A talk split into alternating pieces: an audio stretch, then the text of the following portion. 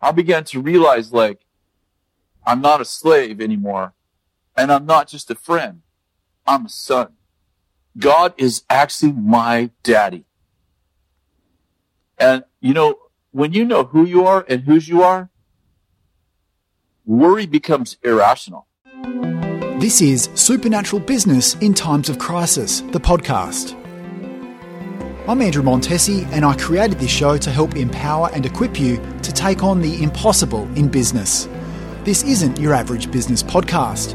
In the midst of a global crisis, I interview powerful leaders who will take you deeper, revealing how to operate in business from your position of power in God's kingdom, in faith instead of fear, helping you advance in adversity. There's supernatural breakthrough available for your business and your life today. Hey, welcome back. Now, on this podcast, I've had the opportunity to sit down with amazing leaders, mentors, and friends. But in this episode, I have the honour of interviewing a hero who has and continues to be an influencer and prophetic voice to a generation. I'm talking about Kris Vallotton. He's the Senior Associate Leader at Bethel Church in California, co founder of Bethel School of Supernatural Ministry, founder of Bethel Media, Bethel School of Technology, and more. He's a best selling author who has written more than a dozen books and training manuals, including Poverty, Riches and Wealth, which I reference in this interview and is a must read, especially for people in business. Kris is an entrepreneur who co founded nine companies and has a unique revelation into kingdom business, leadership, and culture. Most importantly, he is a husband, father, and grandfather. There is so much gold and revelation in this interview. Kris talks about his own incredible story of navigating a business crisis, identity and mindset, taking risks with God, dealing with failure, and much more. Now, before we jump into it, I'm really keen to connect with you and share resources, so I encourage you to visit supernaturalbusinesspodcast.com and sign up to our mailing list.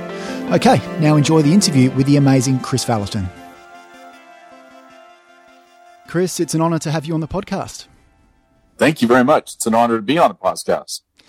Now, there's so much that I want to talk to you about, but I'm really keen to start with a story that relates to our theme of supernatural business in crisis. And and I know your story, and you've got so many stories aligned with this topic. But I do. One in particular that I'm keen to talk to you about is is that time when um, you're ready to exit your your business. You're you're yeah. moving into into leadership at, at, Bethel. You know, you're expecting this windfall of cash. Then yeah. then everything gets turned on its head. Can you talk us through oh, through that? Yeah, so we built a business for 20 years. We had auto repair shops and auto parts stores.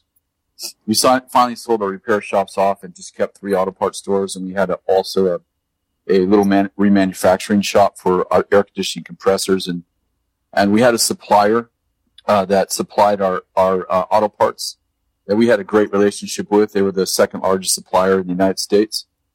And so we were m- moving uh, out of the business world and more into the career ministry going to Bethel Church. And so we, we talked to the, to our, um, a supplier and said, Hey, we're going to sell our stores. And they said, Oh, well, we'll buy them. We'll buy all three of your stores. And we're like, Oh, great. So our supplier is going to buy our stores because they, they have some company owned stores and they also have some jobber owned store. So that was a great deal. we started about, you know, probably around 18 months, a couple of years maybe before we came to Bethel just making this plan and, and they, uh, so they made us an offer and it was all great. And they just kept delaying the, the, the, uh, escrow kept getting delayed and getting delayed, getting delayed. And finally we're like five, four months, maybe five months into the escrow. It's supposed to be a 60 day escrow, then a 90 day escrow, then a 120 day escrow. And finally, you know, I said, Hey, are you guys going to buy us or not? Cause if you don't want to buy us, we're going to sell to someone else. And they're like, no, no, we'll buy you. And they said, well, here's what we'll do. You know, you don't have to pay your parts bill because we owed like a hundred grand a month to them because we buy all our parts from them. Hmm. Don't pay your parts bill until we, you know, finish the deal. I'm like, okay, well, that's a good deal because that, you know, that gives us cash. And well, that went on for 18 months. And actually, what happened is we moved to Redding and we started our ministry and thought that, you know, any day it's going to close. I mean, like literally, like looking back, we can see that there was a problem, but you know, hindsight's 2020. But so they said, oh, it's going to close any, any day now, any day. Well, that turned into two more months. And so we moved. And by the time we, by the time they were going to close the deal, we would have about $250,000 after you know everything was paid off. And so we get to Bethel. I think we're there like I don't know, like a month, and uh, and uh, my one of my guys calls. My manager, we have managers in every store, and one of my guys calls and said, "Hey, uh, Big A's numbers disconnected. We tried to call for a part."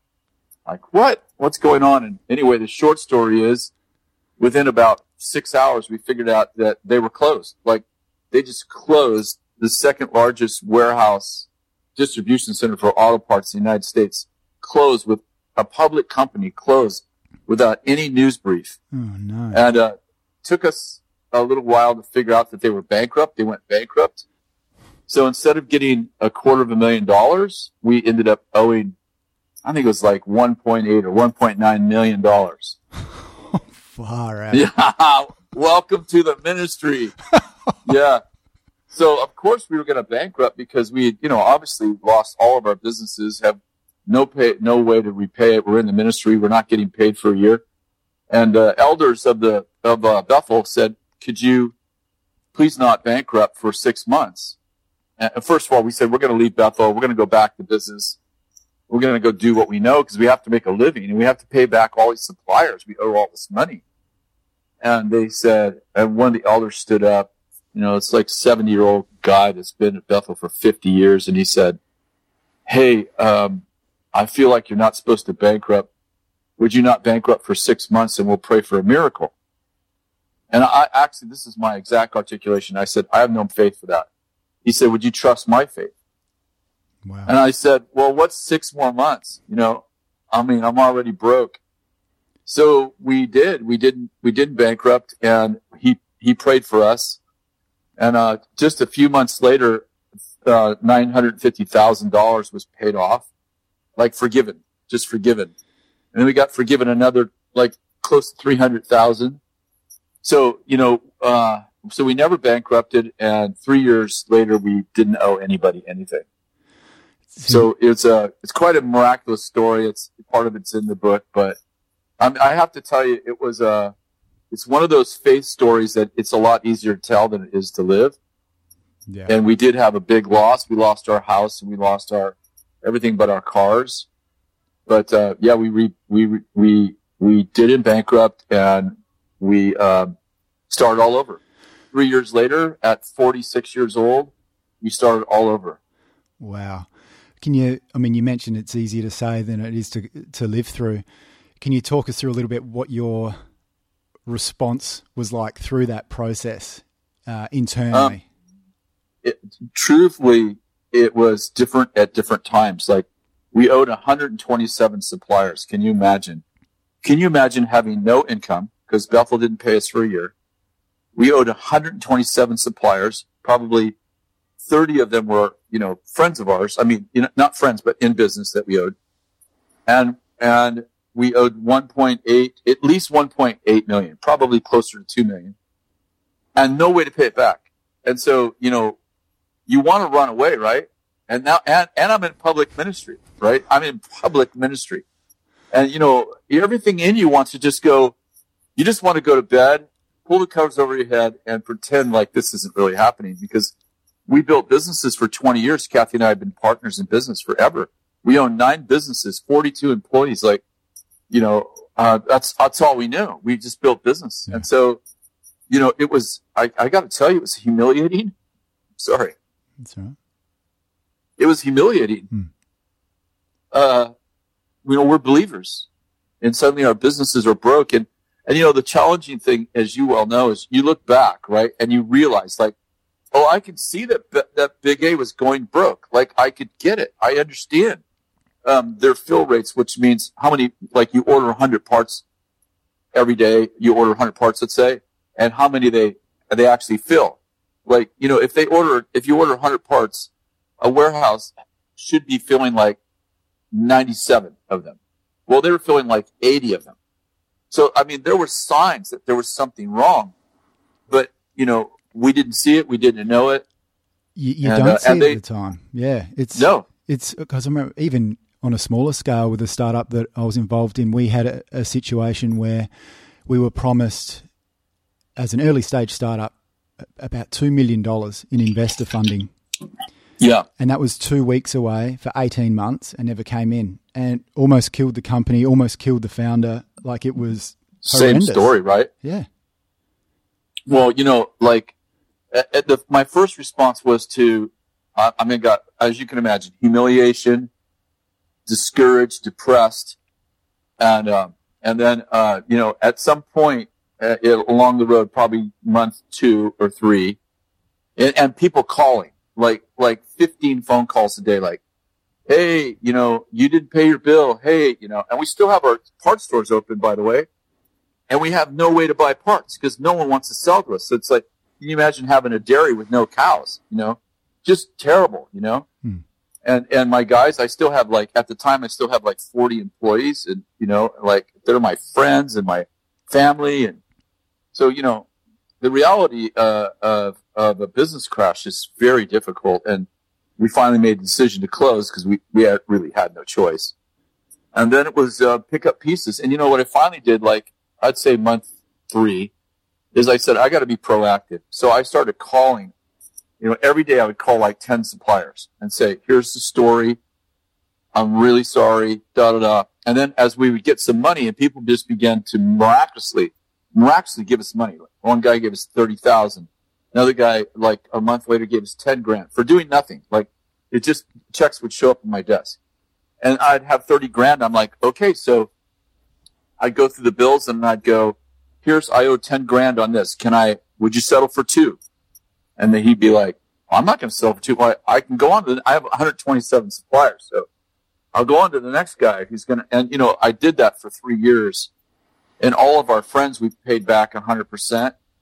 And, uh, and then we just paid off, you know, people forgave 80%, 90%, 70%, you know, because they were like, well, you could go bankrupt and we'll get nothing or we'll get what you offer. And, and we just did that. And, you know, at first it was really difficult. And then after about six months, I started figuring out like, well, this stuff happens like this. It, I didn't do anything wrong. It just happened. Mm. And so, you know, it took a, it took a long time. And then of course our credit was destroyed. You can imagine Yeah. just destroyed. Uh, I think our credit score was like 300 or something, you know, Yeah. it's like, you like, you're dead. you're just completely dead. Don't even try to get a credit card. Yep. What So, uh, all that was hard. It was very difficult. what was also interesting to me is like we we understand that in a crisis that that it's going to flush up what's in the heart, but also Yeah. what what was interesting uh, when hear, hearing your story is even as the miracle started roll, rolling in, that was actually Yeah. also flushing up things in your heart Yeah. as well. Yeah. I mean, the crazy thing is, so somebody, so we're in the midst of this crisis, right? I'm like, like, let me tell you how tight it is. We don't have food and people are bringing us food, right? We're at Bethel Church. We're building the school ministry, which turns into the largest vocational school in, in America, by the way, but we're in the early days of it. And, and literally people are bringing us food. So let me be clear. I never went, a- we never went a day hungry, but I mean, people were bringing us food.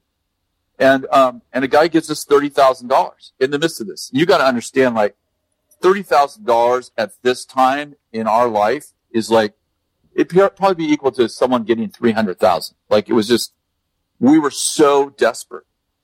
And a really cool uh, part of the story, I don't know if it was in the book or not, but the SBA, we owed the SBA just a little under 300,000.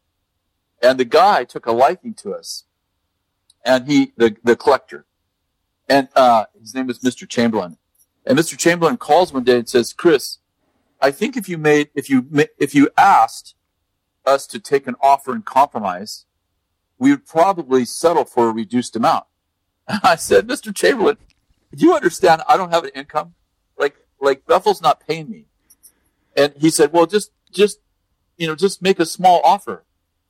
What could I offer? Like I owe you three hundred thousand. You know, I don't even have a dollar. And he said, well, just make an offer. I said, okay, $10,000, $10,000. He calls me the next day and he goes, the SBA said they'd settle for 11,000 and call it paid in full, but you have 30 days to get the money. And so, and he said to me, Kris, he wasn't a Christian, but he said, Kris, you say you believe in miracles. So believe in a miracle. So anyway, now I'm back to my story, right? On the 29th day, a guy who I don't know gives me a check for $30,000. right? The day before the last day in the SBA. So of course I got to pay the SBA off. But the crazy thing is, is that this guy was named Eli and I started avoiding Eli. And then one day it was like for like months. And then one day he was in the bathroom and I ran in the bathroom because I had to go to the bathroom so bad. And he's in there and he didn't see me. So I took off and I ran. The next bathroom was like a, a soccer field away, right? And while I'm running there, I, I, I finally realized, like, you know how adversity introduces a man to himself? I finally had this revelation, like, there's something wrong with me. So I go to bed that night, and you know how this is. I freaking can't sleep, right? I'm laying there like, why am I avoiding this guy who gave me money? Like, why do I not want to be in the same room with him? So about probably, I don't know, four or five, six o'clock in the morning, I'm laid awake all night. And finally I said, well, I should pray. So I prayed. And I asked the Lord, I said, do you know what's wrong with me? And he said, uh huh. I said, will you tell me what it is? He said, do you really want to know? I'm like, I did. I laid there for several minutes. Like, I don't know if I really want to know.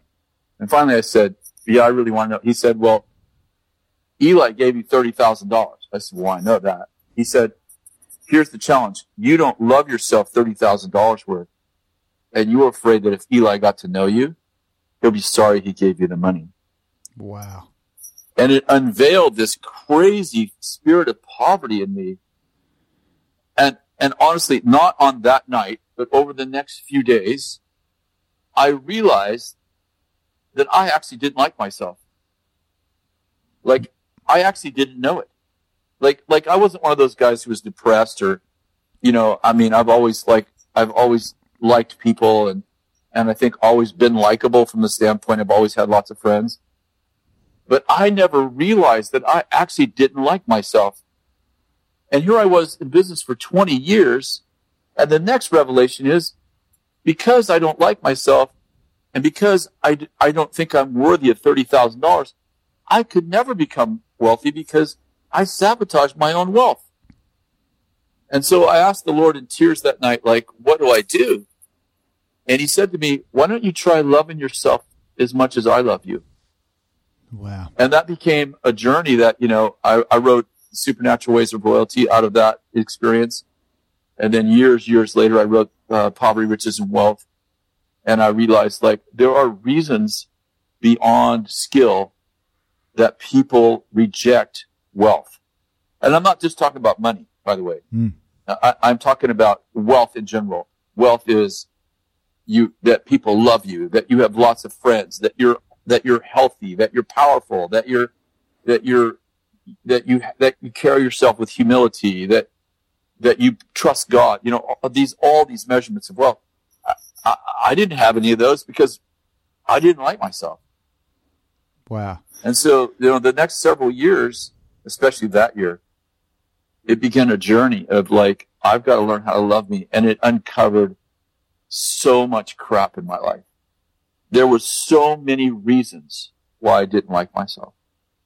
And, uh, and I, and I, I finally came to the realization, uh, and again, I want to say it was like an onion. Yeah. Um, God, you don't make junk. I am your son. I'm like no one you ever made, and I'm not supposed to be. And I do have things that need to change in my life, but you love me just the way I am. Therefore, I should love me the way I am. Yeah. And it, it literally changed my life. It's incredible. It's an incredible story because I'm, you know, I'm even as you're talking, I'm thinking about listeners who could very well be in a similar position given we're in the midst of coronavirus. People are lo- like Sorry. losing their businesses overnight, and it's Yep. you talked about the onion. You know, those layers start getting peeled back. It's it's incredible. Um, I guess further to that, with with with that as a backdrop, can you talk us through um, a bit from an identity perspective? The difference between being a slave and a son. Yeah, uh, it, it's um. Well, first of all, it's predicated on uh, those. L- let's grab a verse, John 15. Jesus said, "I no longer call you a slave, because a slave does not know what his master is doing, but I call you friends for all things I've heard from the Father made known to you. And so Jesus is moving his disciples who see themselves as slaves. Like, I just obey. I just do what I'm told. And he's like, I actually want to change my relationship with you. I actually want you to be my friend.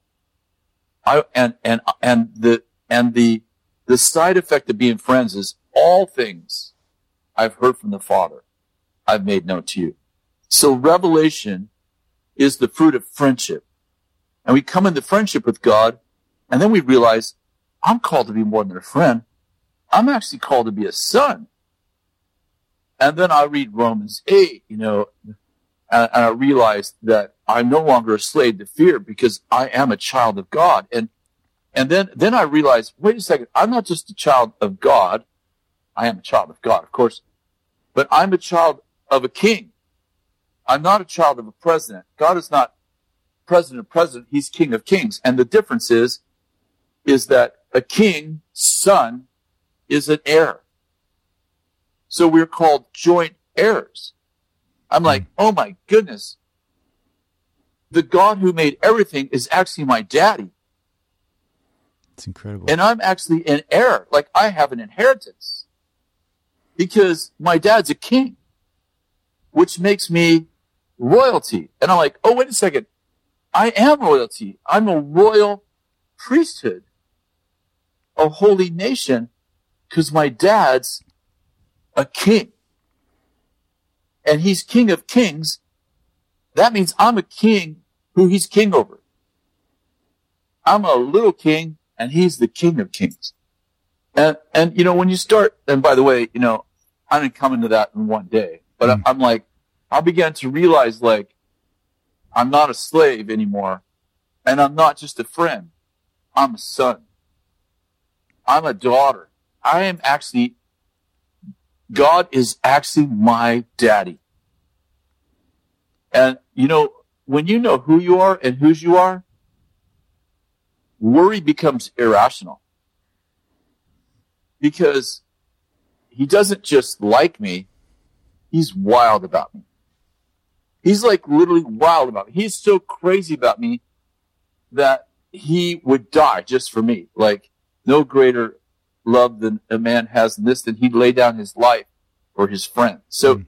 I'm like, the, the price that he paid on the cross tells me the value that he has for me. Yeah, because God doesn't buy junk.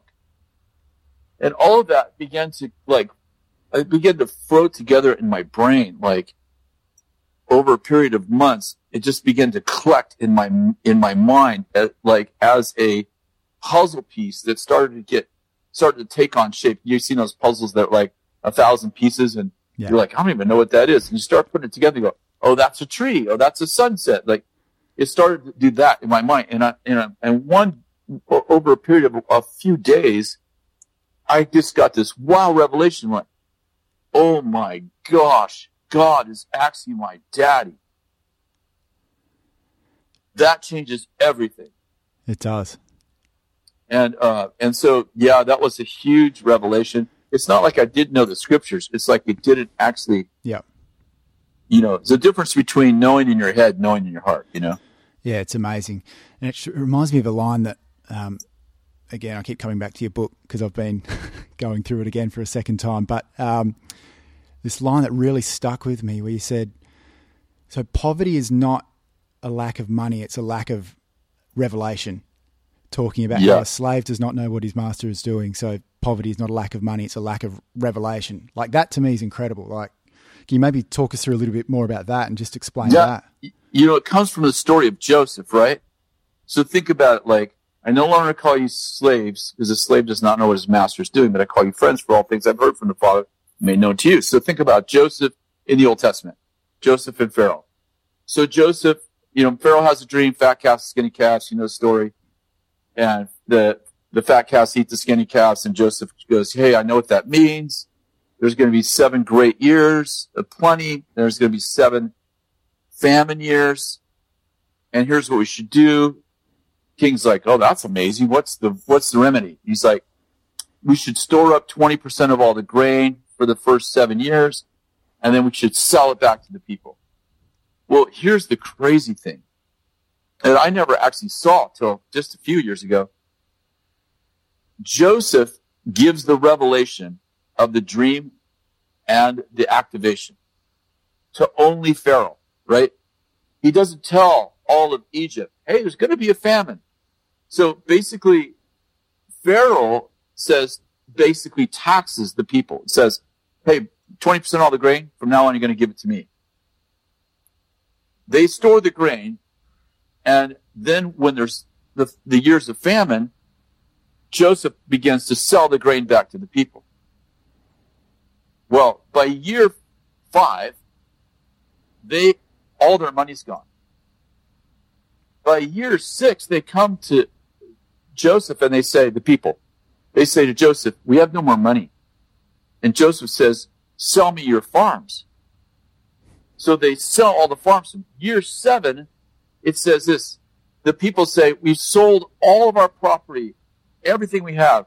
And Joseph says, now you will sell yourselves to me. And it says this in, in, Gen- in the Genesis story. It says, and all, and Joseph enslaved all of Egypt. Okay, what's my point? Revelation, no, friendship releases revelation. What happens when you withhold revelation? Like Joseph releases revelation to Pharaoh, but not to Egypt. What happens? is a first world country, Egypt, the wealthiest country in the world, becomes a third world country in seven, in 14 years because Joseph withholds the revelation. Wow. Does not tell them that there's going to be a famine. Only tells Pharaoh. And the only person who's rich in that country is you got one rich guy and everybody else is dirt poor. Guess what happens in the next generation. It says, and there rose a Pharaoh who didn't know Joseph, and he enslaves the Egyptians. So what happens? Joseph enslaves all the, no, he enslaved all the Israelites, sorry. Joseph enslaves all the Egyptians, but the law of reciprocity happened, right? The next generation, all the Israelites are enslaved for 400 years. Yep. And it's all about revelation, and revelation comes from friendship. Yeah, that's Right? key. Yep. Joseph has a friendship with God. God gives him a revelation. Joseph has a friendship with Pharaoh. Pharaoh receives the revelation, but Joseph has no friendship with Egypt. And Joseph withholds the revelation and they become slaves. I would say the continent of Africa is the poorest continent in the world. It is actually GDP wise. Hmm. And it is the, isn't it interesting that Africa as a continent is the richest company, country, is richest continent in the world in natural resources in the whole world. Yep. And the poorest country, no, poorest continent in the world in gross national product. What's the problem? It's not money. It's revelation. Yeah. Wow. And part of the revelation is, you know, who are you? And, and do you, why do you let people enslave you? Because you don't know who your daddy is. you know, and of course there's lots of countries in, in Africa. So we're making a broad statement about some countries wouldn't fit what, you know, my description, of course. Yeah, sure. But uh, I think it's a yeah really good insight and revelation into that. That's that's amazing. And I guess it kind of it flows into the um, I think the next major issue that I think a lot of people are are, are seeing the the fruit of at the moment, and that's that's mindset. So I'd I'd love it if you could talk through um, poverty, riches, wealth, and the and the the core mindsets, and, and I guess how how people can know what mindset that they're actually sitting in at the moment, so they can actually look Yeah. to to progress. Well, I think it's really important. Like, well, let's talk about the virus for a few minutes and how that Yeah. works. I, I think some sometimes Christians are the first ones to feel like victims, and it, it's like the crisis, the the real crisis we're having. It really is a virus. The crisis is exposing another deeper issue in us, and and I don't know about how it is in Australia, so I have to be careful. And, and you know, virus is global, so we have a global issue. Mm. Uh, so I can only speak to the American response. And this wouldn't fit everybody, of course, but it fit lots of Christians. Americans are are very like they don't like their freedoms taken away, and we get that. You know, we're America, you know, land of the free, home of the brave, and it's not just a motto; it's a mindset. But, but, and I don't struggle with that really, probably partly because I'm American. But the other part of it is, is that we're like, oh, they're taking away our religious freedoms because they won't let us gather, and I'm like, I don't think they're trying to take away your religious freedom because you got a multi-billion dollar sports industry that can't gather. You, you, nobody can gather. You know, basketball, football, colleges, Christian colleges, non-Christian colleges, like nobody. And then, you know, our government gave us uh, funds, businesses funds. They helped to fund businesses for to so they wouldn't have to lay off their employees for a certain amount of time, and and they extended that to churches. So, you know, we got, it's called PPP funds. We got PPP funds and, uh, lots of churches got PPP funds along with businesses. So when I, it, it's not about opening or not opening. I understand there's lots of other ways to look at it. Mm-hmm. But, but my point is, is that in my mind, that virus revealed for many Christians the same thing that Eli giving me that $30,000. It's like, I have a slave mentality. I feel like a victim. I'm a victim. Someone's trying to get me. And I'm like, Christians are being persecuted all over the world. So let's be clear. There are people in Muslim countries dying for their faith. We're not being persecuted when nobody can gather. So, you know, but, but it reveals to me like how quickly we go, I'm a victim. I'm a victim. I'm a powerless victim. And, and I, I mean, I'm like, there are victims, but I'm not sure that and we may be a victim of the virus, but we're not, we're not a, at, at this point, we're not a victim of, uh, religious, uh, impropriety or, or, you know, no. someone's trying to steal our religious freedom, you know? So I, I think, I think that we have to get out of the mindset that we are victims and realize we are created to be victors. We are, our mission is to disciple nations until the kingdom of this world becomes the kingdom of our God. That was our assignment. And we, we even told to pray that, that it would be on earth as it is in heaven. That's the only prayer we were ever taught to pray. I know we're supposed to pray more than that, but I'm saying the model prayer is that it would be on earth as it is in heaven. We work to get everyone to heaven, but God's trying to get heaven on earth. You know, Revelation, is it 22? The new Jerusalem comes down out of heaven. I, I, I mean, I, am saying we just need a new mindset. Like we are not puppets. We are not victims. We are more than conquerors. So we were built to conquer. So when I have a problem, I'm like, oh, poor me. No, no. You were actually made to win. Which yeah. means you're more than a conqueror, which means when there's something, if God puts a giant in your land, then he's put a David inside of you. Yeah. It's that simple to me. It's really That's what I believe. Oh, totally. And it's I guess further from that, what what I'm probably seeing a bit in Australia um, from from Christians, like we're doing all things considered pretty well over here, but uh, the government's been pouring out the money. So um, what's been interesting is entitlement comes out, and and also I, I kind of see two modes from from believers, and it's either entitlement. So I'm going to sit and wait and, and wait for my government money and then hope that I can go back to the way things were. Or there's people going, I don't care about the government money. I'm going to use this as an opportunity to innovate, grow, create. Yeah. So coming back to to mindsets, how do you see those two those two buckets, I guess? Well, let me say I was just having this conversation with Pastor Bill just a few hours ago. Like socialism is on the rise. And, and socialism is the fruit of fatherlessness. And when you have in, in, in our nation, 51% of all children being born out of wedlock, you are feeling a fatherless generation. And the challenge with fatherlessness there's lots of challenges, but one of them is you don't know how to fend for yourself because that's what your daddy teaches you. So you're, you're accustomed to looking for a mother, if you will.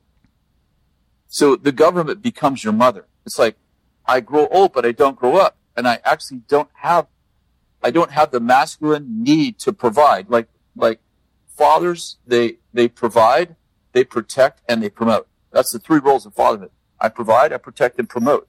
But if I don't have a daddy, then I only know the role of motherhood.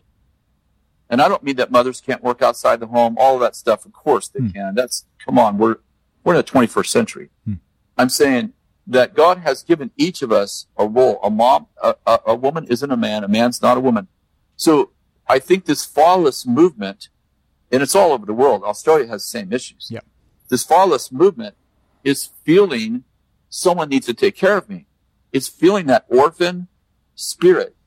And the challenge is when you teach fathering principles to bastards, fatherless children, you end up with an orphanage. Hmm. And, and the church is the church. The world is a global orphanage right now.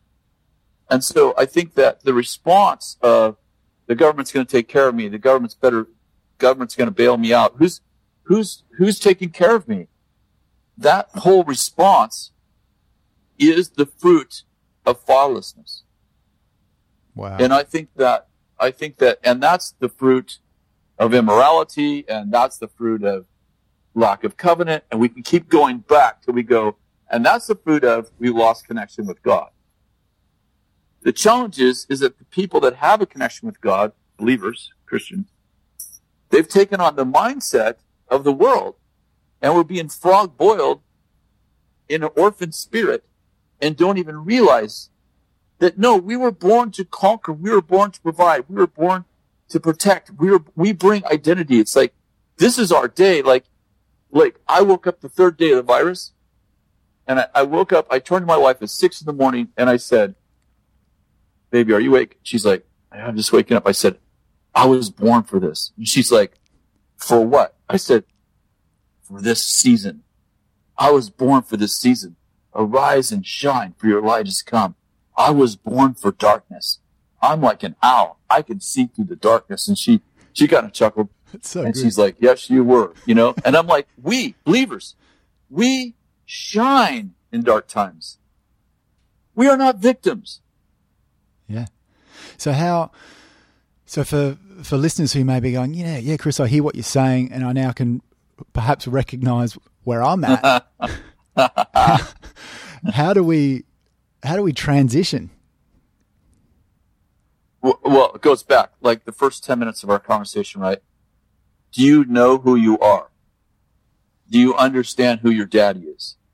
Like once you settle the identity issues, then you know what to do. But fear and rebellion are terrible counselors. They're both terrible counselors. Like rebellion and fear do not possess wisdom. So wisdom is the fruit of identity in God. Um, uh, uh, uh, the, you know, the, the most told story about wisdom is Solomon, right? And Solomon has two prostitutes who both had babies at the same time. One of the babies died and the two prostitutes come to him one of them saying, he's my baby. Another one saying, it's my baby. And isn't it interesting that Solomon does not get a word of knowledge? He doesn't go, oh, it's Jane's baby, yeah. not Mary's. He doesn't have a word of knowledge. What he has is wisdom, and wisdom is the path to knowledge. Mm.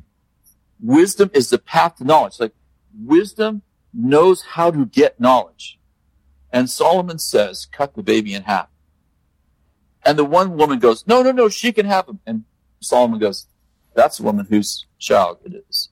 And I'm saying wisdom is the path to knowledge, fear and rebellion create dead ends to wisdom, which means we don't come to knowledge, which means we don't know what to do. Yeah. So good. So good. Um, there's so much we could we could stick with on that. But the other thing I'm really keen to talk to you about is risk. So, Uh, again, given given your story, where we're at, um, I love it. Risk gets me excited. That's not the same Yeah. for everyone, but um, you know, you've No. you've said that risk is partnership with God. Mm-hmm. Can you explain that in a bit more detail Well- for me? well, we, we, we kind of almost jokingly say faith is spelled R-I-S-K. Yeah. because faith is believing the unbelievable. It's seeing the, the, the unseeable and it's doing the impossible. So like literally you don't, you don't, uh, oh here, let me, let me quote a verse. Proverbs says, where there's no oxen, the manger is clean. The barn, it's clean. But much increase comes with the oxen. We don't have oxen, but we have horses. I can tell you what's in the, what's in the barn when there's horses. A whole bunch of crap. So if you want to grow in faith, if you want to grow in God, you will have to take risks. Now, if you take, if you say, I'm taking risks, let's say you risk money in the stock market or you risk money in whatever, and you never lose, like you never lose. I propose to you that you didn't take risks because the nature of risk means you don't always get it right. Hmm. You don't always get it right. And so we have to have a culture, um, we have to have a culture that knows how to fail successfully and knows how to learn from our mistakes. This is, and by the way, you know this from experience, right? You always learn more from your mistakes than you learn from your successes. Yep. Always. Uh, Your, your, your mistakes are unforgettable lessons if, and here's the key, if you take responsibility for them. If you fail, let's say you fail in business and you go, not my fault. I didn't do anything wrong. Well, guess what? You get to do this over again because you didn't learn anything. And, you know, if you, if you fail in ministry or let's say you, you believe in healing and you pray for someone and they don't get healed and you're like, well, you know what? It's not my fault. It must be their fault. Like they didn't have faith. I, I, I mean, I don't learn anything if I don't take responsibility for the places where I don't succeed. And so we have to, as fathers and mothers, one of the things I think we're tasked with is to create a culture where failure is not final. And we have to have an R&D culture, research and development culture, along with our no defects, zero defects culture, or we're not going to grow and learn. And, and that means that we have, we can't punish people who fail. And, and that is very difficult for religious people. Like often we feel like we're supposed to be the punishers. People, I, I mean, I could tell you that every single day, there's not a day that goes by in the last 10 years when I don't get a private social message message or on social and people are like, you're a false prophet because the way you interpret this verse is wrong. You failed. Therefore you're a failure. It's not just like, Hey, you believe the wrong thing. It's like, you are a failure. This is religion. You, you failed. Therefore you are a failure. You, you, you misinterpreted that verse. Therefore you are a false teacher. You're a false prophet. And, and, it, and it leads people like to, it paralyzes people. It's like, well, I, I don't, I don't want to get it wrong. Yeah. And it's like, listen, Judas and Peter both lied, denied Christ. Both of them did. One of them hung themselves and the other became the head of the church. Wow. Yeah. The question is, are you a Judas or a Peter? Because there's no such thing as I never make, I, I never make mistakes. And I'm, I'll, I'll say right now, like, I'm a Thomas, like, I doubt it. I doubt that's true. And if you never make mistakes, it's because you're not trying anything. It means you're not growing. It's it's so on point because there's never been a, t- a time in at least in recent memory for for me where people are going to be facing this very issue, like failure, business their businesses collapsing, businesses they've had for Sure. years, ego, everything. Um, that's such a good word for, for people out there listening because they're going to have to pick up their things and, and keep going. there's going to be there's actually a great opportunity for risk right now. You know, I, I got to say a couple of things about this because you're really inspiring me. Um, this is probably 25 years ago. I I was reading Inc. magazine, a, a business magazine yep. in America. So this is old news, but I the principle's still there. We do get Inc. The here in little old Adelaide. Yeah, I'm saying the article was yeah. 25 years old. Yeah, awesome. But it was an article about uh, the top CEOs of the top Fortune 50 companies in America. And it pointed out that every one of the top 50 CEOs at the time had bank, been bankrupt at least once, and most of them three and four times. And the author of the article, I wish I would have kept it because it's so profound. One of those articles you, you cut out and then you're like, what did I do with it? You know? But the author's point was that they all learned through their failure how to lead a Fortune 50 company. Like they didn't quit. They kept going. And, and I, and Henry Ford said something that I think is profound. He said, and I, I won't get it exactly right, but the concept was, he said, he said, burn down my factories, take all of my money, but give me my people back. And in five years, I will have everything that I began with because what you see on the outside, all this success, I have it on the inside. And the challenge is, is that if you're in business right now and you fail because of the virus, by the way, we know that businesses are going to fail. Like the very few businesses can go two and three months without business and then open up to 50% of their, their, you know, 50% of their, of their sales. Yeah. I mean, very few businesses could survive that. And that doesn't mean you're a bad businesswoman or a bad businessman. That's just business. So I want to say that what you built externally, like Hebrews 11 says, what you see was created from something unseen. And I'd say the same with business. You want the best information ever?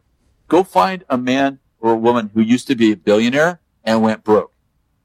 Those people have the greatest knowledge of how to get it again because they built it once. And once it's built inside of you, you can reproduce that very quickly. So I want to say to all the people who are listening who are business people and you're like, oh, I lost my business or I'm going to lose my business. I'm like, oh, you'll get it back very quickly. Even if you shut that down and start over because you already know how to build it because you built it once. Yeah.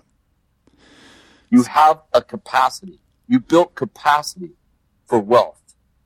And the key issue on the outside is do you have it on the inside?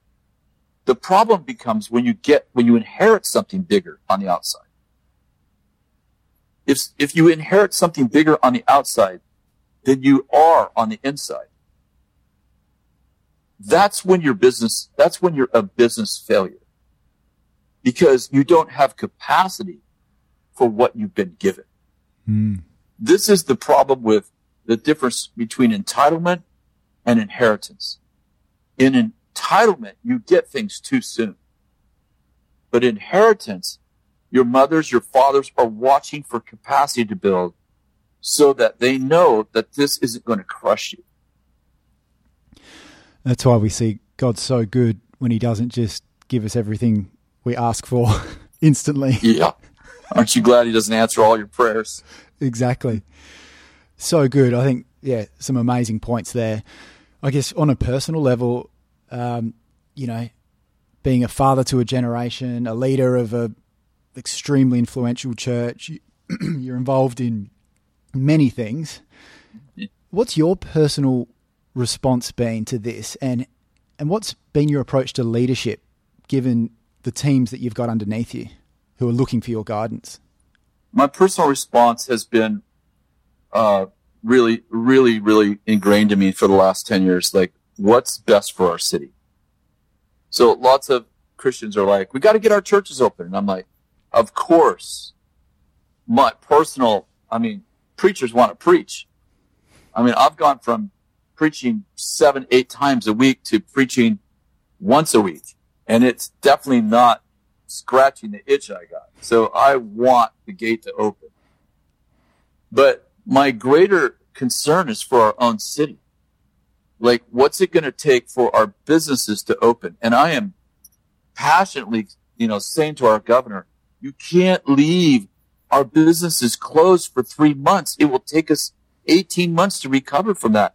Like church is going to recover. To, we have a service like if it's next week, the governor says you can, you can assemble. We're, everyone's going to come back to church. Not a problem. Business doesn't work like that. So, you know, I'm very concerned for our city and, uh, very, have a very good relationship with our board of supervisors and with our, uh, city council. And, uh, and I'm in there right now, just like we got to get, like there's a risk in opening. There's a greater risk in staying closed. Um, I understand capacity for our hospitals feels like we have that solved. Let's take a risk. And as you just, as we just talked about risk, like life is a risk. And, and, and, you know, the allowing our economies globally to fail is a, a 10 times worse crisis than, uh, than we will ever experience with this virus. Of course. So uh, that's my concern. And so, you know, um, I, I, think that many, many pastors are very concerned about getting their churches open. I certainly understand that. I, I, am concerned about that, but I'm way pushing for us to be concerned about our city. And the second thing I'll say about that is, what do unbelievers think about pastors and shepherds who are willing to open their churches at the risk of spreading the virus? And by the way, I, I think we need to open our churches now, but I'm saying in our early days. And I'm like, I think we need to say to the, our city, like, we're more concerned about you. You're the one that doesn't have Jesus if you die with the virus, you know? I don't want to say that, but so you you know what I'm saying? Yeah, I, sure. my, so my response is, guys, we're supposed to be discipling nations, not just pastoring a church. Let's have a balance. I do realize we need our church open. I'm all for that. But let's make sure that we're shepherding well our interaction with the governor, our interaction with our city council, with our mayors. Like, are we are we shepherding our relationships well? Because this virus is going to be over in a few months. And whatever we did to those relationships, we will have to live with. Yep. And what are you seeing uh, prophetically uh, in the future? Um, probably broadly, but also for business. How do you how do you see things unfolding? I mean, I, I find it interesting because, as as I said earlier, you know, there's a lot of people that are just wanting to go back to the way things were. But Mm-hmm. um, I don't know if you have a view on that, or, or or kind of what's been revealed to you on that. Well, if you think about, um, I, I don't know exactly what that statement means, although I hear it a lot. But um, you know, if you think about after 9/11 and the crisis we had when we were all flying, I flew uh, on 9/13, so three days, two days after the crisis, I was on a plane, and it took us two and a half hours to get through the security line. So, you know, it was very clunky. Uh, but now, you know, we all fly, and I think we're all like, I feel so much more secure on a plane than I did before 9/11 because I know that people likely don't have a gun on the plane. They likely don't have a knife on the plane, and and everything's streamlined and quick. Like uh, it doesn't cost me but an extra four or five minutes to get on a plane, maybe 15 minutes in a when there's a big international flight. So I mean, so we haven't ever gone back to life as usual from that standpoint. At the same time, it's not been bad, in a bad thing in my mind. Hmm. Um, I think it's ultimately been a good thing. I think the challenge with, uh, you know, there's been lots of prophecies about the next great um, assault on humanity won't be bombs and bullets; it will be viruses. And I think that as we become a global community, so easy to spread a virus from a town to a to a nation and from a nation to the nations, you know, because we all travel so much. Where let's say, you know, let's say 150 years ago, someone gets a virus. I understand this doesn't work as well as I'd like it, the analogy, but because we're traveling on horseback and you know in boats and it, it, it's less likely that it's just naturally going to spread Yeah, of course. because we're not we're not going anywhere and we're not we're not locked into planes breathing the same air. So I do think that it's not so much that there are more uh, viruses, but I think that the way that they travel and that we travel, I think it's I think we're going to have to have a, a, a better plan. And I think the plan is really about capacity, isn't it? It's about, you know, having hospital capacity, having ventilators in this case, and making sure that we have the that kind of capacity. Kind of like we have TSA agents now. We don't have one. We have several. You know, it's like it, it, it, you have to have capacity to create safety. And I think there's, I think it's good that we're creating capacity. Um, I also think that there's a lot of, uh, uh, a lot of different motives about opening that are, that people are very concerned about. Um, obviously the fear motive, uh, is a big one. Uh, the political motive in our country, a lot of people hate Trump and they don't want him to win again. So, you know, it feels like, well, if the the, you know, if we, if we lift the, the quarantine, our, and our economy pops right back and, you know, our economy was like the best ever for, for America. That plays in Trump's favor as far as the election goes. Yeah. So, you know, there's a lot of people that feel like there's a strategy to keep the economy, you know, not, not in full speed, at least not in full speed till we get past the election to try to win the election. So you know, how much is that is true? Uh, is some of it. Some of it's true, you know. Um, uh, uh, and I'll make this final point because our uh, financial, our economy is not an economic problem. It's a virus. In other words, this is one of the first time. It's the first time in my history of being on the planet for 65 years that we have a bad economy, not because we've done something wrong in the economy, but because we have a virus. Meaning that we didn't get, like, let's say you have a bad business yeah. and you're losing money. And it's like, okay, you know, and you close. Well, okay, when you open, you still have to fix the problem. But if the government comes by and says, listen, you can't open your store. I'm like, I'm, I'm thriving. Well, you did, it's not a business problem. So what happens when you open that door? You didn't have a problem before you closed it. So you don't have a business problem. You have a virus problem. Yeah. So what's going to happen around the world is as soon as that door unlocks, the cattle are going to get out of that chute because the cattle aren't dead. Yep. So I think we're going to have the fastest recovery. Well, we've had the worst virus in, in generations. So it's probably, probably simple to say this, but I think we'll have the fastest recovery in modern history in our economies everywhere because we don't actually have an economic issue. Yeah. If that makes sense. Yeah, yeah, for sure. No, it's really good. Uh, Kris, you've been so generous with your time, but I've, I've just got my final quick round of, of questions uh, to, to finish off. We've got weapons um, to equip listeners, which I'm asking of all of our guests. Mm-hmm. What is your one daily habit that you'd recommend our listeners to, to get on the front foot each day? That's going to sound so cliche ish. You got to read your Bible and and and get your mindset not not just read it. You got to get your mindset there because if you're getting your mindset from the news, you're being frog boiled. Like yeah. I don't care whose whose news you like. In America, we have Fox News, we have CNN, and people are like, "Oh, I get all my news from Fox News." It's like, yeah, no, you you need to get your news from the Bible. So I'd say I spend time reading every day. Some days it's it's 15 minutes. Some days it's three hours. You know, it's just, but uh, but I have a relationship with the word. Yeah. Is there a particular verse right now that's that's standing out for you?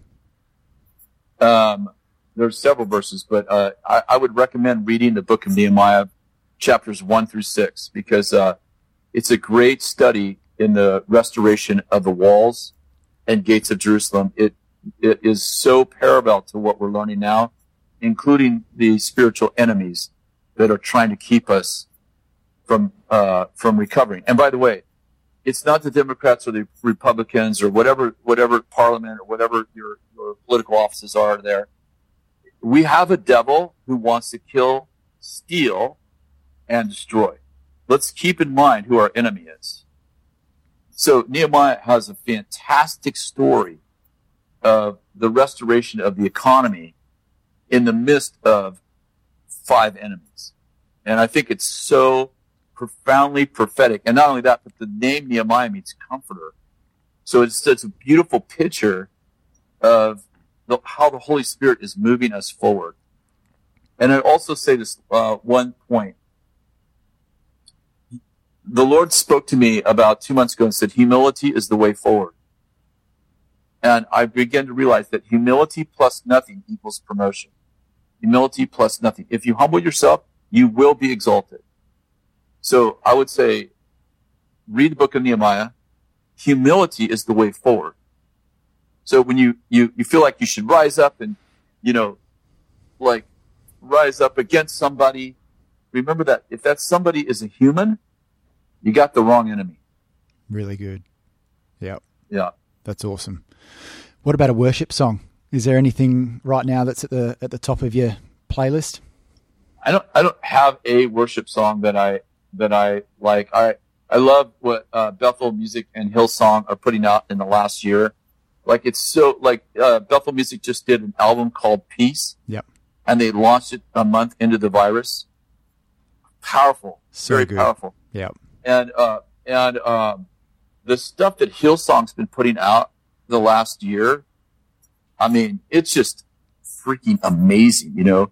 So uh, I, I think I, I love. I think those two movements, music movements in general, they're more than. Uh, uh, I was a, uh, there's a great uh, Plato said, "Give me the music."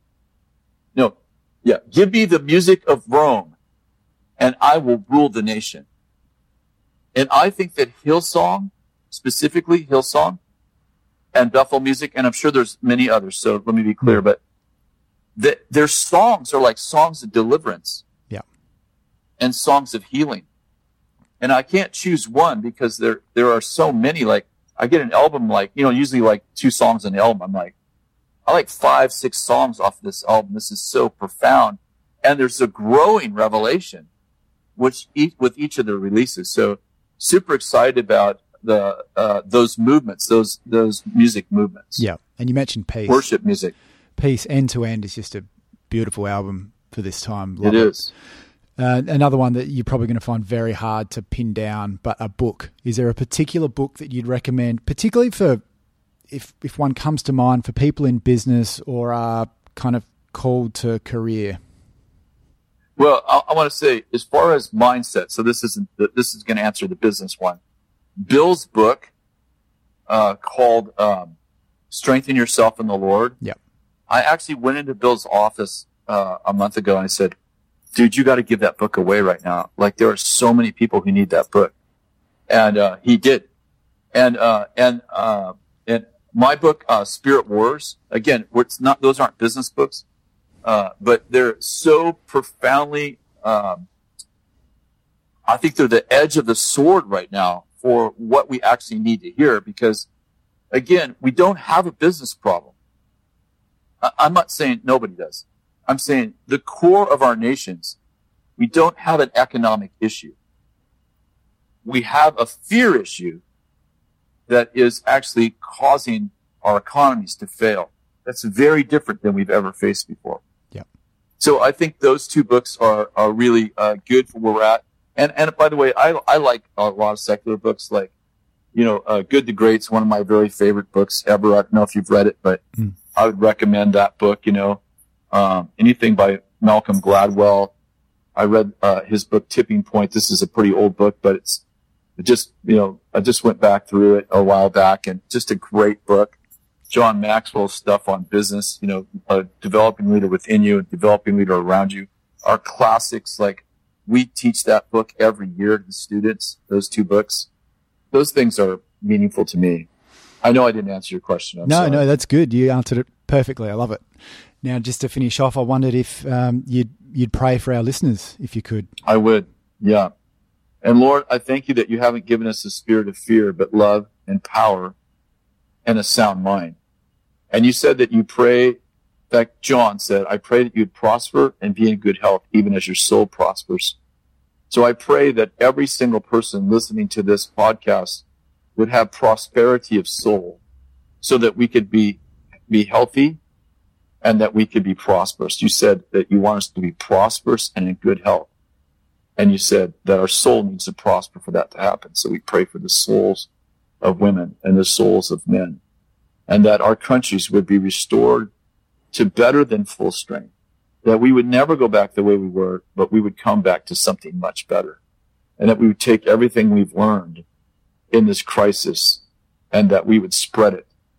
We would spread it like a virus. We would spread the good news like a virus. We would have a Jesus virus that has no inoculation that spread across the world.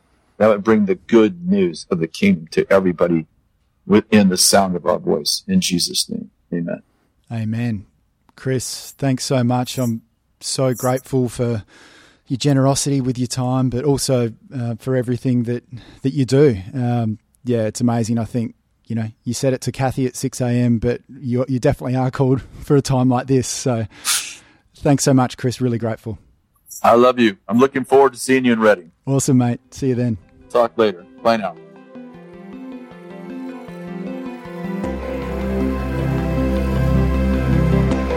Thanks for listening to the podcast. Make sure you subscribe on your favourite podcast platform so you don't miss an episode. And I'm keen to connect with you, hear how you're doing, and also send you some free resources. Make sure you sign up at supernaturalbusinesspodcast.com and you'll hear from me soon.